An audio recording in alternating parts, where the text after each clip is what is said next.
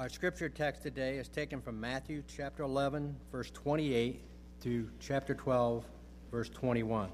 Also can be found in your Pew Bibles, pages 816 and 817. Come to me, all who labor and are heavy laden, and I will give you rest. Take my yoke upon you and learn from me, for I am gentle and lowly in heart, and you will find rest for your souls. For my yoke is easy and my burden is light. At that time, Jesus went through the grain fields on the Sabbath. His disciples were hungry, and they began to pluck heads of grain and to eat. But when the Pharisees saw it, they said to him, Look, your disciples are doing what is not lawful to do on the Sabbath.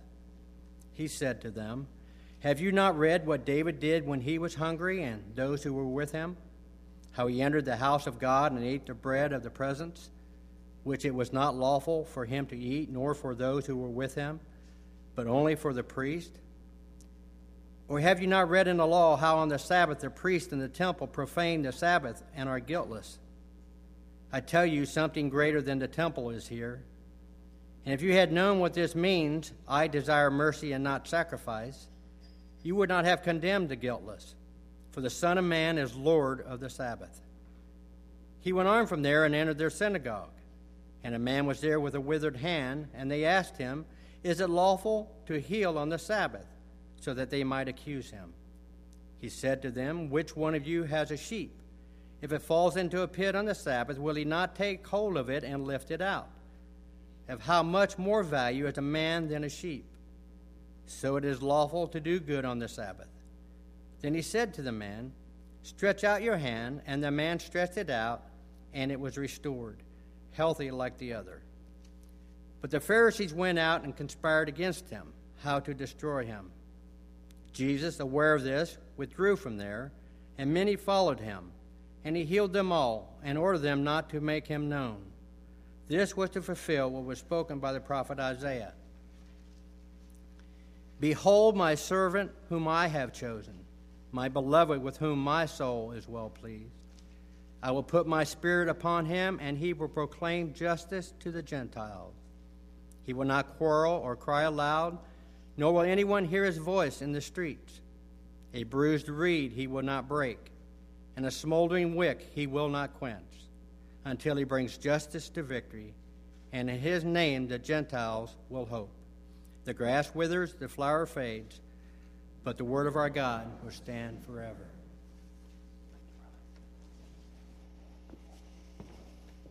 Let's pray together.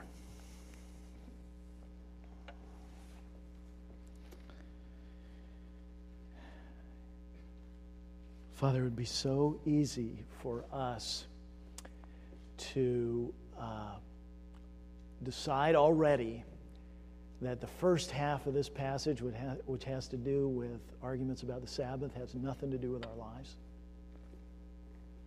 And that the second half of the passage, which is a prophecy from the book of Isaiah. It's hard to understand that that doesn't have anything to do with our lives. So, Father, I, I, am just acknowledging how easy it is and acknowledging our weakness, how, how prone we are to checking out and thinking either that it's not relevant at all, these kinds of things, or at best it's just kind of this intellectual theoretical thing that doesn't really connect with our lives. But Father, you have a word of life for us from both halves of this passage this morning. Your heart is beating very loudly in both halves. And we're not going to see your heart, we're not going to hear it. We're not going to love what we see. We're not going to recognize its beauty. We're not going to be convicted by your kindness. We're not going to be drawn out to the Lord Jesus unless your Spirit comes now. And so that's what I'm asking. You put your Spirit upon your servant, the Lord Jesus, uh, to carry out his mission of bringing justice and proclaiming justice to the world that had turned against you. And now this morning, I ask that you would do it again upon all who are here that we might uh, see the Lord Jesus as the Spirit takes what belongs to Him and uh, of His glory and shows that glory to us. And, and, and I pray that not only for those who are my brothers and sisters already this morning, but also for those who are not yet joined to your Son. I pray that you would pour your Spirit out as the giver of life in Christ this morning upon them. I pray in Jesus' name. Amen. Well, um, shortly before Christmas, I watched a film. Was a short film uh, on uh, something called the overview effect. And the overview effect is this term that researchers have coined to describe the experience that astronauts have when they first see the Earth from space. And what happens to them? It was a very interesting film. Uh, it was a whole series of astronauts who were both uh, Apollo astronauts and shuttle astronauts who were interviewed on this film. And, you know, that's quite a span of time, for one thing, okay? From 1968 all the way uh, forward into uh, just a few years ago, right? And yet, what was, what was interesting in their descriptions of their experiences was they were all, there were two common threads that this term overview effect is, is uh, used to describe. Two common experiences that the astronauts have when they first see the Earth from space.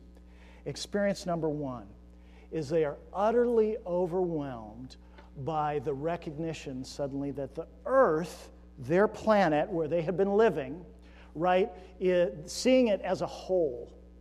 In other words, they're not just Americans. They don't just live in North America, but they see, as they're orbiting the Earth, they see the whole picture of the planet. They see the macrocosm of the planet. They see, if you will, the oneness of the planet, that it's a unified whole and it's really big. And the second strand of their experience, you probably already anticipate, which is they, they, they, they recognize now their place in that big story. And what's produced in them is, is awe and wonder. And of course, none of them would acknowledge God in the, in the video. Um, but it was a good reminder to me that the human heart is made to worship. the human heart is made to admire things that are bigger than we are. And I'm not an astronaut, at least not yet. Um, but my experience of Matthew 12 uh, has been very much uh, like this overview effect just a, a sense of awe and wonder uh, from seeing uh, the heart of God, the story of the heart of God that Matthew uh, 12 uh, tells us. I just, I just am so taken and want to to uh, share this with you this morning. So taken by the big story that Matthew 12 celebrates and that's on display. What, what captivates me so much uh, from this chapter is the, is, the, is the way in which, what makes me want to stand in awe, if you will, beneath this passage, is, is the story that it tells of the heart of God and, and particularly the way in which Jesus himself is the revealer of the heart of God. So it's very much like John 1:18, right? No man has seen God at any time, but the only begotten God who's in the bosom of the Father, he has what? Explained him. And the very same thing, very much the same thing is going on in Matthew 12. And there's two things, uh, and these will be our headings this morning. There's two ways in which Jesus, I think, in our passage reveals the heart of God. First, he explains the heart of God to us. And secondly, he embodies the heart of God for us. Now, the reason I think this is so important, the pastoral kind of street value for this for me, is that the longer I'm a Christian, certainly the longer I'm a pastor, uh, I'm increasingly convinced that, that, that the greatest power for changing our hearts is seeing God's heart. The greatest power for change, and I, and I say this, this is true both for the Christian and the non Christian. The greatest power for changing our hearts is seeing God's heart. And that's true for the Christian. I mean, my, my brothers and sisters, what is it that draws you out? What is it that draws you out to pursue growth? What is it that draws you out toward God? You know what it is more than anything else, the longer you're a Christian? It's seeing how God's heart has been turned toward you in Jesus Christ. And what is it, my non Christian friend, what is it that ultimately moves somebody from a place of unbelief to belief? Sure, there are intellectual objections, and those are important. Listen, I had them too. I, I, I understand them. I feel their importance. But I also know this, and I want to say this to you as those who might be on the outside of Christianity. Um, I want to say to you, as someone who was once there alongside you, I want to say, and who had intellectual questions and objections about the gospel, I want to say to you that ultimately, what it is, both experientially and theologically from the Bible, that moves somebody uh, from a place of unbelief to belief is the kindness of God. It's the seeing the heart of God there. So, so this the, the importance of seeing the heart of God as Jesus reveals it to us is just supreme for both the Christian and the non Christian. And so this morning, let's look at, uh, because I believe we need the same medicine, whether we're a Christian or non Christian. I want to spend the morning being awed uh, by the heart of God with you in terms of how Jesus makes it visible. So, first, we're going to look at the first half of our passage, how Jesus explains the heart of God to us uh, as the Lord of the Sabbath, and secondly, how he embodies the heart of God for us as the servant of the Lord in uh, verses uh, 15 through 21. So let's look first at how Jesus explains the heart of God to us in uh, these passages, these two examples about the Lord of the Sabbath. You know, it's interesting. For years, every Bible that I've used has uh, ended chapter 11 of Matthew on one page, and I've had to turn the page to get to chapter 12. And so for years, okay, I'm just confessing this, for years, I have failed to connect the end of chapter 11 with the beginning of chapter 12. Chapter 11, was, we've, we spent a lot of time on this in the month of December. Chapter 11 the ends with Jesus presenting himself to the world as the Lord who is the rest of his people, right? He not only gives that rest, but he gives that rest to those who come to him because he is their rest, right? And what happens in chapter 12? Well, Matthew is a very shrewd arranger of material. He's a careful thinker. What happens in chapter 12? The very next things that happen that he reports that Jesus does are t- he's involved in two disputes about the Sabbath, which is the day of rest. And so the theme of rest is continuing on into, into chapter 12. Now, I know that arguments, uh, disputes about the Sabbath uh, might feel, and probably do feel, to many of us, very arcane and very irrelevant, having no connection with our lives, okay, in the 21st century as Americans. But I can tell you, and you, can, you don't have to spend much time in the New Testament reading, especially the Gospels, you know that, that those disputes were anything but arcane and irrelevant for the first century Jew. These are very important issues, and we say, oh, well, there you go again. This preoccupation with technicalities. Friends, if that's what you think the point of the Sabbath is, eh, you, you've missed the boat. You see, while the Pharisees may approach the Sabbath that way, you notice Jesus is not simply responding to what the Pharisees see him doing on the Sabbath. He is, in both of these encounters, initiating them. He, is, he knows that there's a problem in the way that people think about the Sabbath. And so he is moving. He's the one who, on the Sabbath, leads his disciples in the grain fields, knowing that they are hungry. Okay? So he is not in the sense of wanting to pick a fight, but wanting to make plain who he is, and therefore having an opportunity to explain the true meaning of the Sabbath, what it means for him to be the Lord of the Sabbath. And then again, after the first at the, the first exchange ends in the field in verse 8 he enters the synagogue right the same synagogue of the pharisees and he knows that they're going to challenge him so what I want you to see is that this is very important, not just to first century Jews, but also to Jesus. Jesus is meaning to take hold of the Sabbath, which was at the very center of Jewish identity. And he is not only wanting in this passage to lay claim to its meaning, but also to identify himself as its fulfillment. Now, that is so important.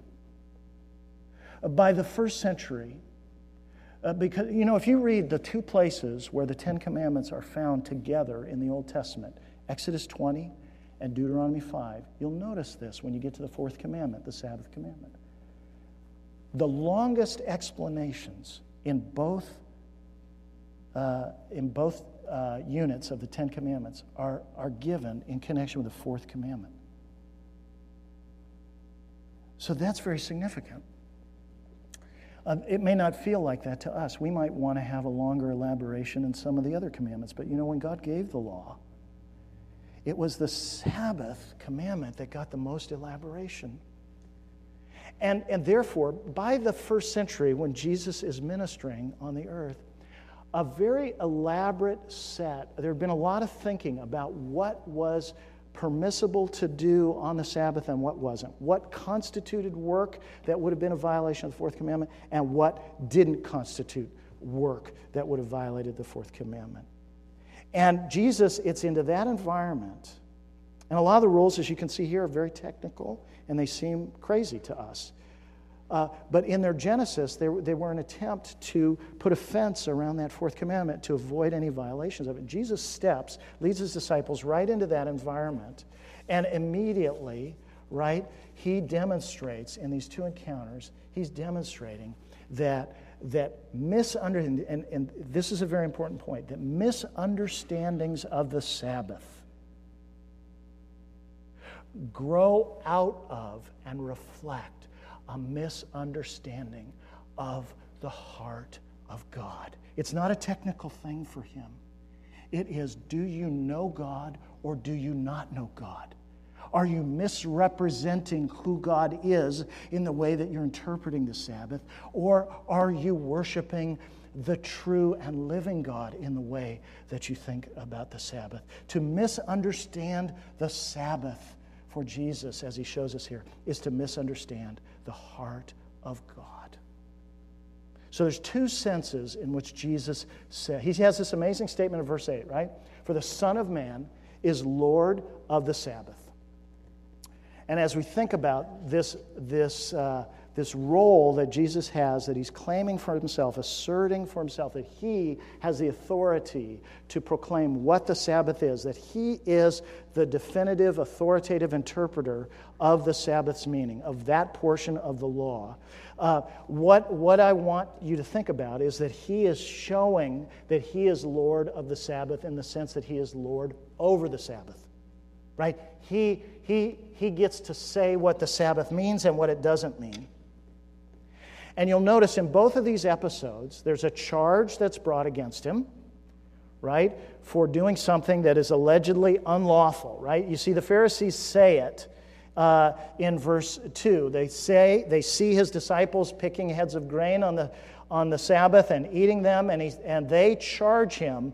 They say, Look, they come to him because they know as the teacher he's responsible for his disciples. Look, your disciples are doing what is not lawful to do on the Sabbath. Now, when you read that, you immediately should be suspicious. Just because someone says something is unlawful doesn't mean it's unlawful, right? Okay, that's important. Just have that in your mind. And the same thing happens when Jesus goes into the synagogue, right?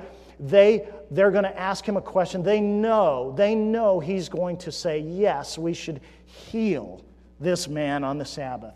But they ask him the question because they assume that it's unlawful to do that, in the same way that they assume that the disciples are acting unlawfully, and therefore Jesus, by extension, as their teacher, is also violating the Sabbath by condoning their plucking of the heads of grain. So in both these episodes, there's a charge.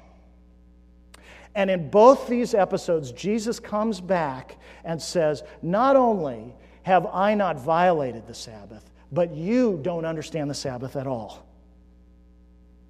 Look at how he responds to them in verse 3. He says, Have you not read what David did? Verse 5 Or have you not read in the law how on the Sabbath the priests in the temple profane the Sabbath? And then verse 7. And if you had known what this means, I desire mercy and not sacrifice. He's quoting Hosea 6 6. In other words, Jesus comes back to the charges uh, in, in both situations. And Then later on in verse 12, he says, It's lawful to do good on the Sabbath, right? In both situations, he is coming back and saying to the Pharisees, You don't even understand the law that you are accusing me of violating. And the reason you don't understand is because you don't understand the heart of God. Now, those are big claims. And Jesus does not let up here. In verse 6, after he, he, he, begins, he begins in verse 3 in responding to their charge. He says, Have you not read what David did when he was hungry and those who were with him? This is a story. Jesus is referring to a story in 1 Samuel chapter 21 when David was fleeing Saul, he goes to Nob, where the tabernacle had been temporarily, and he receives the bread of the presence from the high priest. Now, the bread of the presence, there were 12 loaves. They were, uh, they were fresh loaves of bread. They were to be put on a table in the tabernacle, and they were to represent the 12 tribes of Israel and their presence always before the Lord. And that bread was changed out on the Sabbath by the priests every Sabbath, and only the priests could eat the old bread. But in that story, David receives the bread from the high priest and shares it with the men who follow him. And Jesus is talking about that story here. He says, Have you not read what David did when he was hungry and those who were with him? How he entered the house of God and ate the bread of the presence, which it was not lawful for him to eat, nor for those who were with him, but only for the priests? So, precedent number one, right? Verse 5 Or have you not read in the law how on the Sabbath the priests in the temple profane the Sabbath and are guiltless? Now, he's, you know, scare quotes around profane, right? And, and scare quotes around uh, what David did as well as being unlawful. Uh, Jesus is, you think up at this point that what Jesus is going to do, that he's saying, listen, I have authority on the basis of what, what, what my disciples did fits under these Old Testament precedents. You think, when you get to verse 5, the end of verse 5, that Jesus is going to essentially be arguing that those, those examples, that what Jesus has done fits under those examples as if they were the authoritative precedents for what he's going to do. As if his authority to act were somehow derived from how David acted and how the priests acted. Well, you think that until you get to verse 6. And then Jesus says something totally shocking in verse 6. He says, I tell you, something greater than the temple is here. And see what he's doing is very radical. Number one, because he's in Galilee when he says this. I mean, think about where he is. He's standing in a grain field in Galilee, the boondocks, as far as the temple was concerned. And he is standing there saying, something greater than the temple in Jerusalem, where God has caused his name to dwell, where God's presence is in the Holy of Holies. Jesus is saying something greater than that, greater than the Holy of Holies, is here in Galilee. Well, what is that? It's Him. It's the presence of God and the person of God in Jesus Christ right there. Now, how does that flow out of what he's just said in verses 3 through 5? Well, it means that what Jesus is claiming for himself is something that only God could claim for himself. He is claiming ultimate authority. He's claiming to be the interpreter of the law with the same authority that the lawgiver possesses. And he is saying, my actions are lawful and are the fulfillment of the Sabbath. They, my actions fulfill the true meaning. Not only are my actions not a violation of the Sabbath, but they fulfill the Sabbath's true meaning. Not on the basis of David's precedent and not on the basis of the priest's precedent, but on the basis of my own authority. You see, I am the Lord of the Sabbath. Now, this is one of many, right? We've seen many of them in the Gospel of Matthew, where many assertions that anyone who knows even just a little bit about the Old Testament will immediately recognize as an unmistakable assertion of deity by Jesus. He is claiming to be the lawgiver. He is claiming to be the one who has meaning, who, who, who can rightfully uh, explain the meaning of the Sabbath, and in that sense, be the Lord of the Sabbath, and therefore be authoritative to declare guiltless not only himself, but those who also act on the Sabbath in accordance with his teaching. He's claiming rightful authority over the Sabbath. That is a massive thing. He, guys, he is, the Sabbath may be on the periphery of what we think is important. It was not for Jesus, it was not for a first century Jew, it was not for Israel's identity. He is, it's like he's stepping right into the middle of what it means to be an Israelite, and he's saying, I'm in charge of this whole thing. Course, only Yahweh can speak like that. And then he says in verse 7, he quotes Hosea 6 6, which is a very interesting verse if you look at it in context. It's, notice, uh, Jesus says, Hey, listen, you don't understand the first thing. If you had known what this means, and this is Hosea 6 6, and it's the Lord speaking in Hosea 6 6, you can look it up later. It's the Lord speaking. And Jesus is saying, if you'd understood what God meant in Hosea 6 6, you would not have accused me or the disciples of violating the Sabbath. And you wouldn't, fast forward, you also wouldn't assume that healing a man on the Sabbath was a violation of the Sabbath. You would know, if you'd understood the heart of God, that it is lawful to do good on the Sabbath. Because in Hosea 6 6, the Lord says, speaking of Israel's, the way Israel did its religion, He says, I desire mercy literally steadfast love rather than sacrifice, and in the knowledge of God rather than burnt offerings. In other words, what God is saying in Hosea 6 6 that Jesus is picking up here is that it's not the externals that God is aiming at. When God commands the sacrifices, which He did command in the Old Testament, what he was going for, he wasn't going to be satisfied just with the sacrifice. The sacrifice was not an end in itself. The sacrifice was to be a picture of the heart of the worshiper being given to God. So, in other words, the meaning of the law, according to Jesus, is that our hearts would resemble God's. He has given steadfast love and mercy to his people. And what God wants is for us to give that steadfast love back to Him. He wants us to know Him. That's what He wants our obedience to be the story of not earning His favor, but reflecting His favor.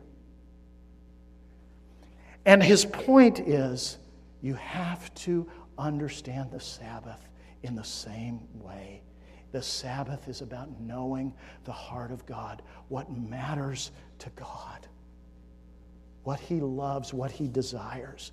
And so we come to the idea of Jesus being the Lord of the Sabbath in the sense that He is the Lord who is the Sabbath, the one who fulfills the Sabbath.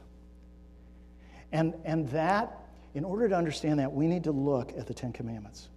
So I want you to look with me very quickly at Exodus 20, and then we're going to go to Deuteronomy 5.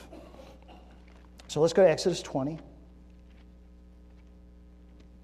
I told you before that, that these are the two places where the Ten Commandments are collected together. It's a good Bible trivia question. Everyone knows Exodus 20, Deuteronomy 5 often slips through the cracks. There you go. Okay? So the Sabbath, uh, the fourth commandment, is in verses 8 through 11 of Exodus 20. Uh, it's on page 61 in your Pew Bible, page 61. Remember the Sabbath day to keep it holy. Six days you shall labor and do all your work, but the seventh day is a Sabbath to the Lord your God. On it you shall do you shall not do any work, you or your son or your daughter, your male servant or your female servant or your livestock or the sojourner who is within your gates. Now notice, verse 11 now is the reason for the Sabbath. This commandment is supposed to tell a story to Israel. Through this commandment, Israel is supposed to remember a story. What is the story? For in six days, why should you keep the Sabbath? Why should you all rest? For in six days the Lord made heaven and earth, the sea and all that is in them, and rested the seventh day.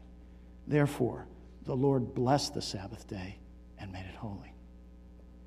In other words, in Exodus 20, the, tenth, the fourth commandment is explained in terms of God's identity as creator. What, what grounds the Sabbath is that God is the creator, right? And we saw a few weeks ago that when it comes to rest, God is the, is the first one to rest, and He is the one who is our rest, right? On the seventh day, He rested. He rested from His work of creation, not because He was exhausted by creation, but because He was satisfied with His creation. Everything that He had made was as He intended it to be. And so the rest was not a function of God's exhaustion or his fatigue, but of his satisfaction in his creation. You know, at the end of Genesis 1, God saw all that he had made and he said it was very good. And so God steps back from the universe and all the relationships in the universe and says, like, with the satisfaction of a master artist, and says, It is what I want it to be. And Israel is on the other side of the fall when it receives this commandment. And so, what does this story tell them? Oh, so many things. But think about what this reveals about the heart of God. What it means, friends, is what, what, think about what it says about the heart of God that into the fabric of His creation, the eternal, uh, living God, that into the fabric of His creation, right? A God who, in the order of His being, as it were, is separated from us by an infinite distance. I mean, He's that much greater than we are. And yet, and, and, and, and so when He creates, He owns the entire universe. And yet, for this God, with His glory and His ownership over everything, including the lives of His creatures and everything that His creatures use and enjoy, all of it is His stuff. He'd be perfectly entitled to have made human beings to work 24 7 for His glory, right? That would be, that would be totally appropriate for Him. But to think, think about what it says about his heart that into the very fabric and rhythm of his creation, he has woven this rest of the Sabbath as a testimony to the kind of God he is. Friends, God doesn't make slaves. God doesn't make slaves. He's telling people who just got brought out of slavery and who are still in bondage to their sin, that he is not like Pharaoh and that he is not like sin. He doesn't make slaves, he frees them. The Sabbath is about God's generosity. Now go with me to Deuteronomy 5, which is 40 years later 40 years later, as Israel is now coming out of the wilderness and poised to enter the promised land, right? Finally. And the, the, the Ten Commandments are given through Moses again uh, to the, the generation coming out of the wilderness. And uh, starting at verse 12, uh, the fourth, we come to the fourth commandment again. Observe the Sabbath day. This is on page 150 in your Pew Bibles, by the way. Observe the Sabbath day to keep it holy as the Lord your God commanded you. Six days you shall labor and do all your work, but the seventh day is a Sabbath to the Lord your God. On it you shall not do any work, you or your son or your daughter or your male servant or your female servant or your ox or your donkey or any of your livestock or the sojourner who is within your gates, that your male servant and your female servant may rest as well as, well as you. Now, notice here now is the logic. Remember in Exodus 20, the logic, the foundation of the Sabbath was God's identity as creator. Notice now a different rationale for the Sabbath has been supplied. You shall remember that you were a slave in the land of Egypt. And the Lord God, Lord your God, brought you out from there with a mighty hand and an outstretched arm. Therefore, the Lord your God commanded you to keep the Sabbath day. Well, notice, this isn't disagreeing with Exodus 20. This is saying the Sabbath is about more than the fact that God doesn't make slaves. It's saying that God rescues slaves. And the Sabbath is a story of think, think about what this tells us about the heart of God, right? Is that, is that God is resolved to restore what has made, been made wrong, what has been lost. He is a God who is resolved to make right all that has been made wrong.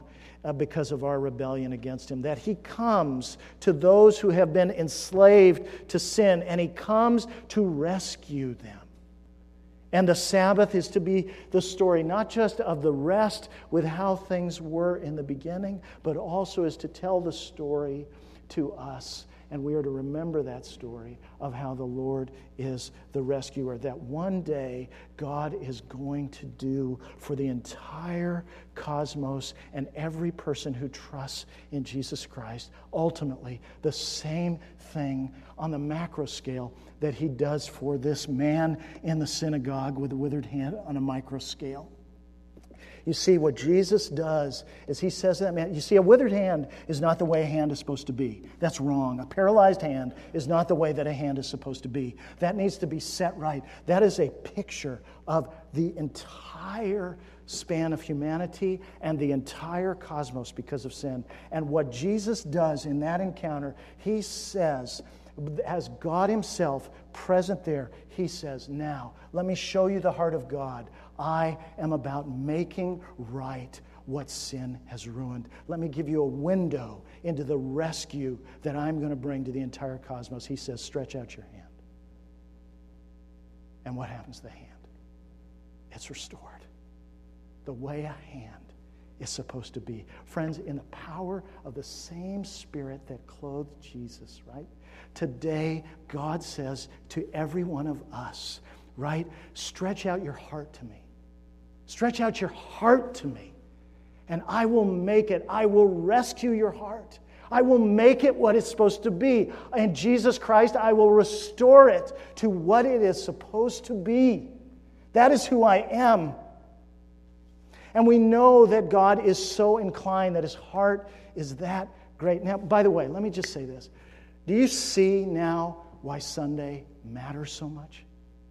Do you see why the Lord's Day is so important for Christians, right? Because of the resurrection of the Lord, right? The Christian Sabbath is now Sunday right? Because it's the resurrection of the day. Jesus laid in the tomb on the, the old Sabbath and rose from the dead on the first day of the week. So that is now our day of worship and rest. But do you see now why it's so important? Because it it's, it's designed, it's a gift from God to tell us about who He is, that He is the rescuer, that He doesn't make slaves, He delivers them and what this day is to be about in worship and in our learning together and in our fellowship together is our day, our time together and with our families and with our friends should be echoing those two themes. The Lord's Day is so important. And look at this illustration that Jesus gives us. let's go back to Matthew 12 now. I just find this so fascinating. You know, how do we ultimately know that why do we have any assurance that what I said uh, or what God said uh, to Israel uh, in Exodus 20 about the reason for the Sabbath, or again in Deuteronomy 5 about the reason for the Sabbath, that He doesn't make slaves, that He's a rescuer of slaves, that He's going to come and restore all things and make them the way that they are supposed to be. How, what assurance do we have that He's actually going to do that?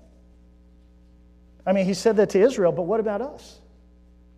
Well, I think we get a very strong a clue from Jesus in the illustration that he uses in verses 11 and 12 when he's in the synagogue. He looks at these men who have just who've presented the man with a withered hand to him and said, "Hey, is it lawful to heal on the Sabbath?" And Jesus looks at them and asks a rhetorical question, right? He says, "Listen. What man among you, this is the power of answering a question with a question. He says, what, Which one of you who has a sheep, in other words, he's addressing them, notice this, he's addressing them as shepherds. Which one of you who has a sheep, if it falls into a pit on the Sabbath, will not take hold of it and lift it out? Now, that's a rhetorical question. Every single one of them would. He knows the answer is no one would leave their sheep in a pit. Now, maybe, maybe they wouldn't do it because it would be economic reasons, but, but whatever it is, he knows, he knows, right, that, that that they would all, every single one of them, if their sheep, if they were a shepherd and one of their sheep were in the pit on the Sabbath, that they would get down on their hands and knees and they would lay hold of the sheep and they would pull it out to rescue it from the pit. Why does he know that? Because he knows that everyone knows that sheep don't belong in pits. Right? And men and women and children don't belong in sin. They don't belong under the wrath of God. They don't belong in a lifestyle that dismisses the glory of God. They don't belong. That is not what God made men for. Sheep in a pit have to be rescued because they don't belong in a pit. And Jesus is telling us a story. Can't you just tell when you hear that story? The one who is telling that story, that he's describing his own ministry, isn't he? That is the microcosm of Jesus' ministry. Sheep don't belong in a pit, so they're rescued by men, by sinful men. Sinful men know that sheep don't belong in a pit, and so they're willing, even in their sin, to rescue the sheep. Well, then, how much more God? How much more the heart of God would be willing to rescue one of his image bearers? Who doesn't belong in sin and to restore this person from what sin's consequences have been for this person, even on the Sabbath. See, this is a story of God's heart. Look at what Jesus says in verse 12 of how much more value is a man than a sheep. Friends, I want you to hear that. When Jesus says that, I want you to hear that as God saying that because that's exactly what's happening there. This is God saying loud and clear to every one of us that people matter, right? People matter. And it's even more than that people matter to God, it's that sinners matter to God. You see that? Sinners matter to God. You see, what we know that Jesus, when he's talking about these shepherds, these human shepherds who would be willing to rescue their sheep from the pit, that they'd be willing to get down, to stoop down, and lay hold of the sheep and pull it out. Friends, we know that the one who is telling that, using that illustration, is the good shepherd. And later in his ministry, he's going to say that he is the good shepherd, meaning he is the best shepherd. And what defines him as the good shepherd is that he's willing to lay his life down for sheep, not just to stoop down, but to hurl himself into the pit where his sheep have fallen. And in that pit with them, right, to identify with them and to lift them out of the pit that they have fallen into because of their sin, to literally exchange places with them, to go to the bottom of the pit that our sin has dug and to bear all of its consequences, to get beneath us on the cross, right? To get beneath us and all the consequences of our sins. And it is on the shoulders of Jesus Christ, crucified and risen, friends, that you and I and anyone among the nations is rescued. That is the heart of God, Jesus is saying. It is a wonderful thing That is the story of the Sabbath, and they don't have a clue. You know, we saw in Deuteronomy 5 that God said, The reason you should celebrate the Sabbath is because I came to you when you were slaves in Egypt, and by my mighty hand and my outstretched arm, I rescued you. Friends, it is by Jesus' mighty hands and outstretched arms on the cross that you and I are brought out of the pit of our sin and all of its consequences by the power and the heart of God. That is the story of the Sabbath. That is how Jesus fulfills the Sabbath for us. Now, if you want to think about how that applies, it applies to Christians and to non Christians equally.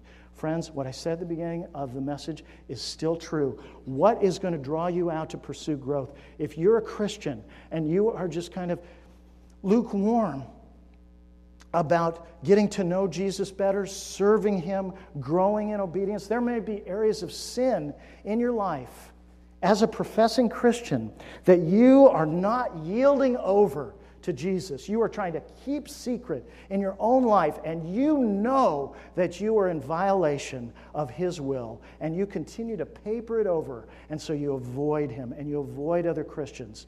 Friends, what is going to make you, what is going to draw you out of that pit? What is going to make you, what is going to break your heart? What is going to propel you forward to, to serve Him more faithfully and more passionately? I'll tell you what it is. It's coming again and remembering what His heart actually looks like for you. You will not, your heart will not be turned toward God in the pursuit of growth until and unless and only to the, to the degree that you see and continue to look at how mightily the Lord's heart has been turned toward you in Jesus Christ. That's how you grow. That's why it matters what the heart of God looks like to you as a Christian. Same thing is true for you as uh, our non Christian guests this morning. What is it ultimately that is going to break your heart over your own sin? Well, Paul says in Romans, to the point where you, it's, it's like in my own life, right? This was my posture toward God. Don't you call me a sinner. That is so outrageous. You know what? You know what? You know what turned that clenched fist into open hands and bended knee? It was exactly what Paul says in Romans 2 4. He says, It's the kindness of God that leads us to repentance. It's when I suddenly saw, and the only reason I saw it is because God showed it to me in His mercy. When I saw that what the cross was about and the news and the message of Jesus was about was the kindness of God toward me as a sinner who'd been a rebel against God. When I saw how good God was, that was when I was willing to admit how bad I had been.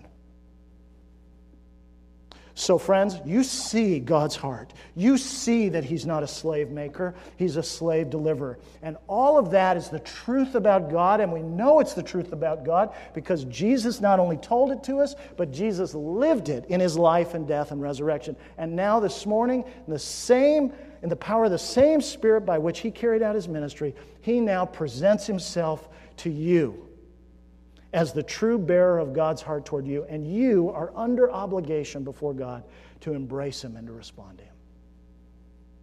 So I pray that you will.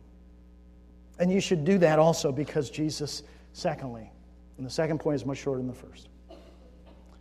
Secondly, Jesus embodies the heart of God for us as the servant of the Lord. And this is what uh, verses uh, 15 through 21 are about.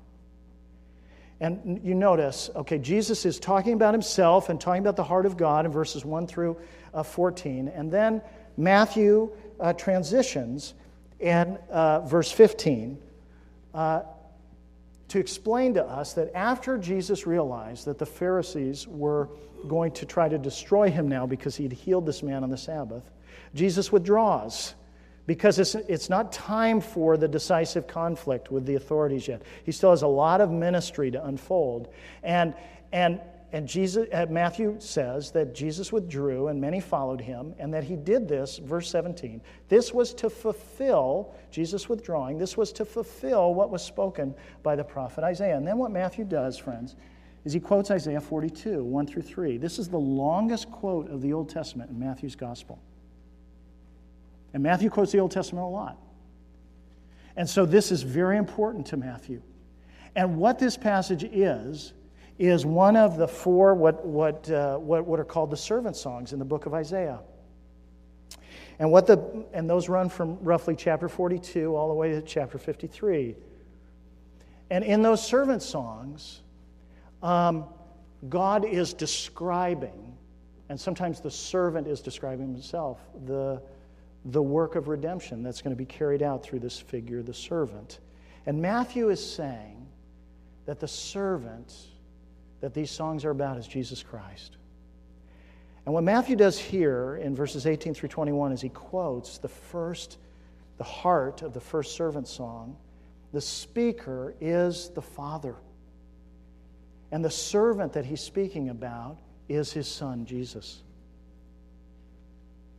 And this servant is the very heart of God. The story of the servant and the story of the heart of God in these verses is the same story. The way we know the heart of God, the way we know the heart of the Father, is by the story that he tells here. We're the audience, right? The whole world is the audience. Look, this is God the Father saying, Behold, my servant. Look at my servant, whom I have chosen. Pay attention to him. Think about who he is. Let me tell you about him. He is my beloved. I love him. And my soul is well pleased in him. That sounds like Jesus' baptism, doesn't it? what the Father says at Jesus' baptism. And let me tell you about what I'm going to do for him. I'm going to put my spirit upon him. Well, what happened at Jesus' baptism? The spirit descended upon him. And what it, he's going to have a mission. I love him. I've chosen him.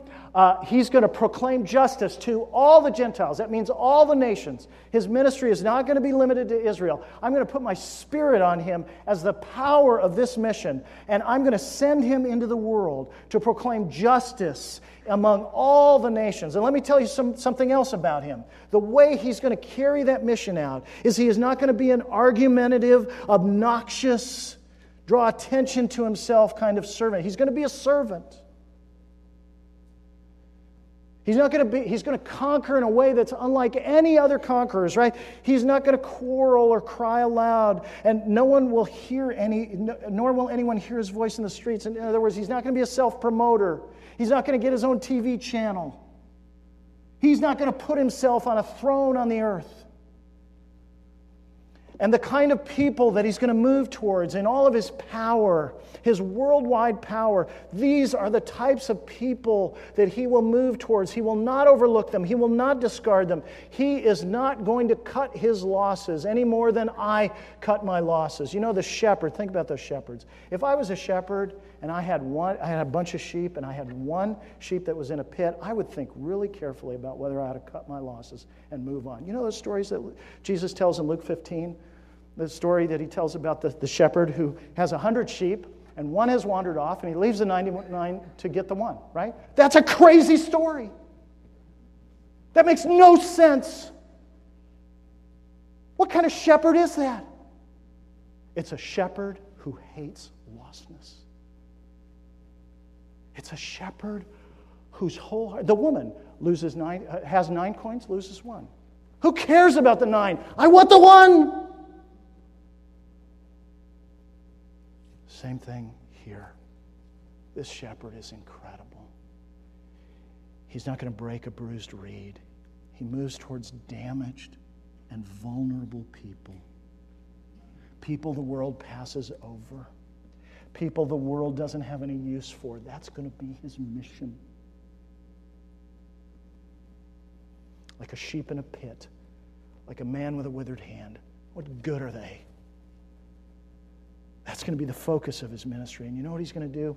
He's going to continue to move toward bruised reeds and smoldering wicks until he triumphs. And he's going to set everything right. See, justice here, my friends, is don't think judicial justice. This is the idea, this is an image of everything that has been wrong being made right. which is the same, same idea as the Old Testament idea of shalom or peace. It's the same idea as rest from the end of Matthew 11. You see, Jesus is being declared by the Father to be everything, everything that the Sabbath was meant to point us to. His ministry is going to be about proclaiming the way God is going to make things right, God's intention toward the world, God's love for the world that has rebelled against Him, God moving toward the world in love and in mercy, entering into the mess that we have made by our sin God, of God's creation and God Himself sending a servant, appointing, choosing a servant whom He loves, empowering him by the Spirit, sending him into the world, not just to Israel, but to the entire earth, all the nations, every people group, sending him in to proclaim this message that there is hope. And there is hope only in God. And God is going to set right what man has made wrong. The cross is proof that he is going to fulfill that mission. And in that mission, there's going to be certain people, there's going to be a certain posture of heart that is drawn to that servant. And the, the heart that is going to be drawn to a servant with that kind of mission is a, a heart that's a bruised reed, a heart that's a smoldering wick. And you know, this servant, according to the Father, is never going to fail in his ministry because not only is he going to proclaim justice to the nations, he's going to, according to verse 20, proclaim it until he brings justice to victory. He will make all things new. That sweeps my heart off its feet. God's heart is so beautiful.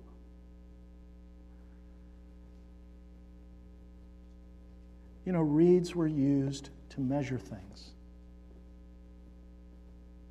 And so a bruised reed or a broken reed was worthless. A wick is supposed to burn, it's supposed to give light, it's supposed to give off heat. A wick that smolders and only gives off smoke is useless in a technical sense, right? men and women and children who live in rebellion against God, who defy God, who ignore God, who push God to the periphery of their lives, what use are they to God? Let me put it this way what use? What use was I to God as a sinner? And yet, what does God do? He's not a discarder of people. He's not a cutter of his losses. Friends, you need to know that God's heart is this way. And you need to love him for it. And you need to see that in Jesus, right, you have the ultimate expression and proof that this is how God's heart is. is.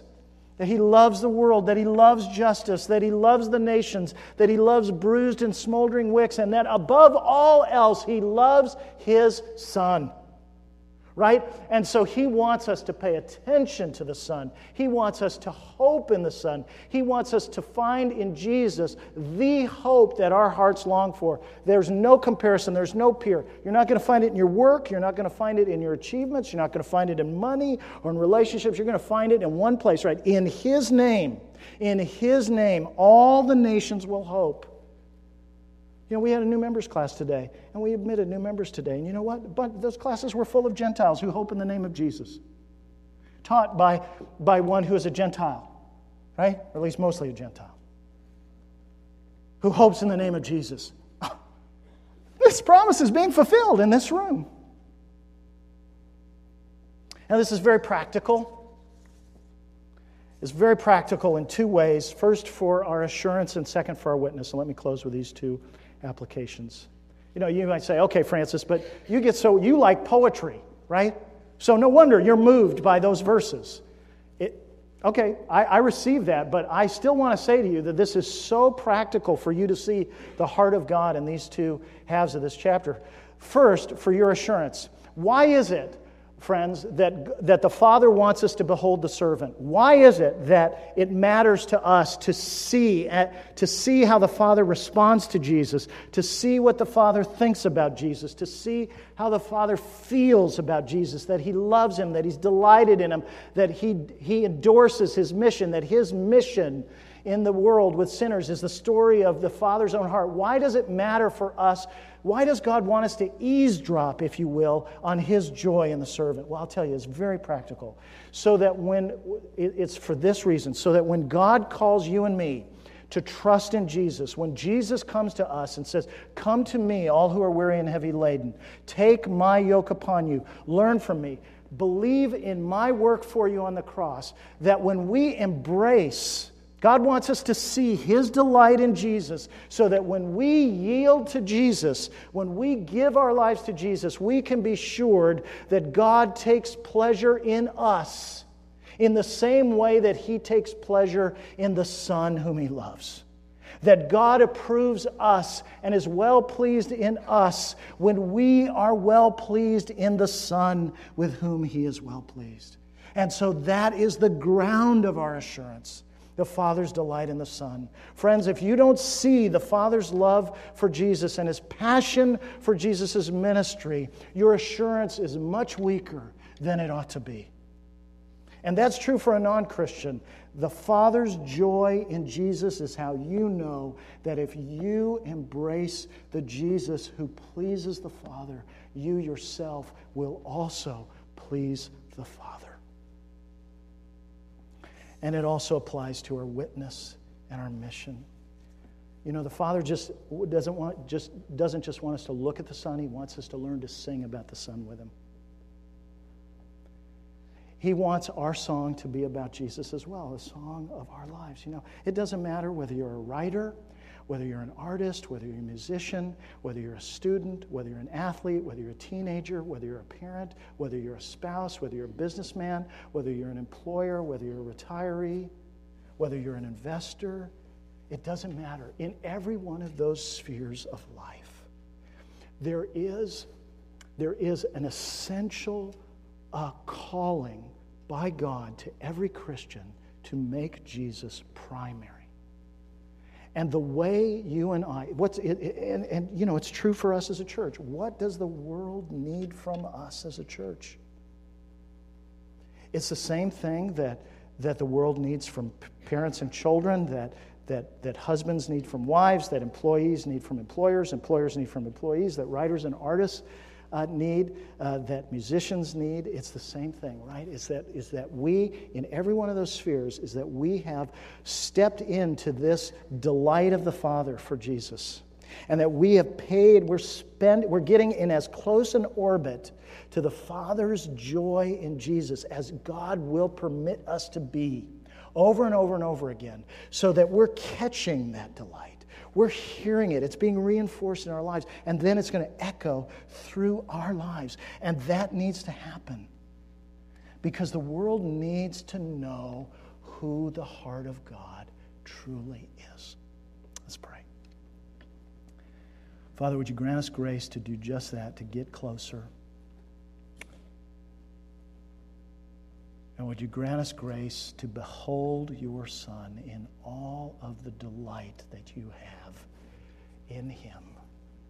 And how we thank you for sending him into the pit for us. We pray in Jesus' name.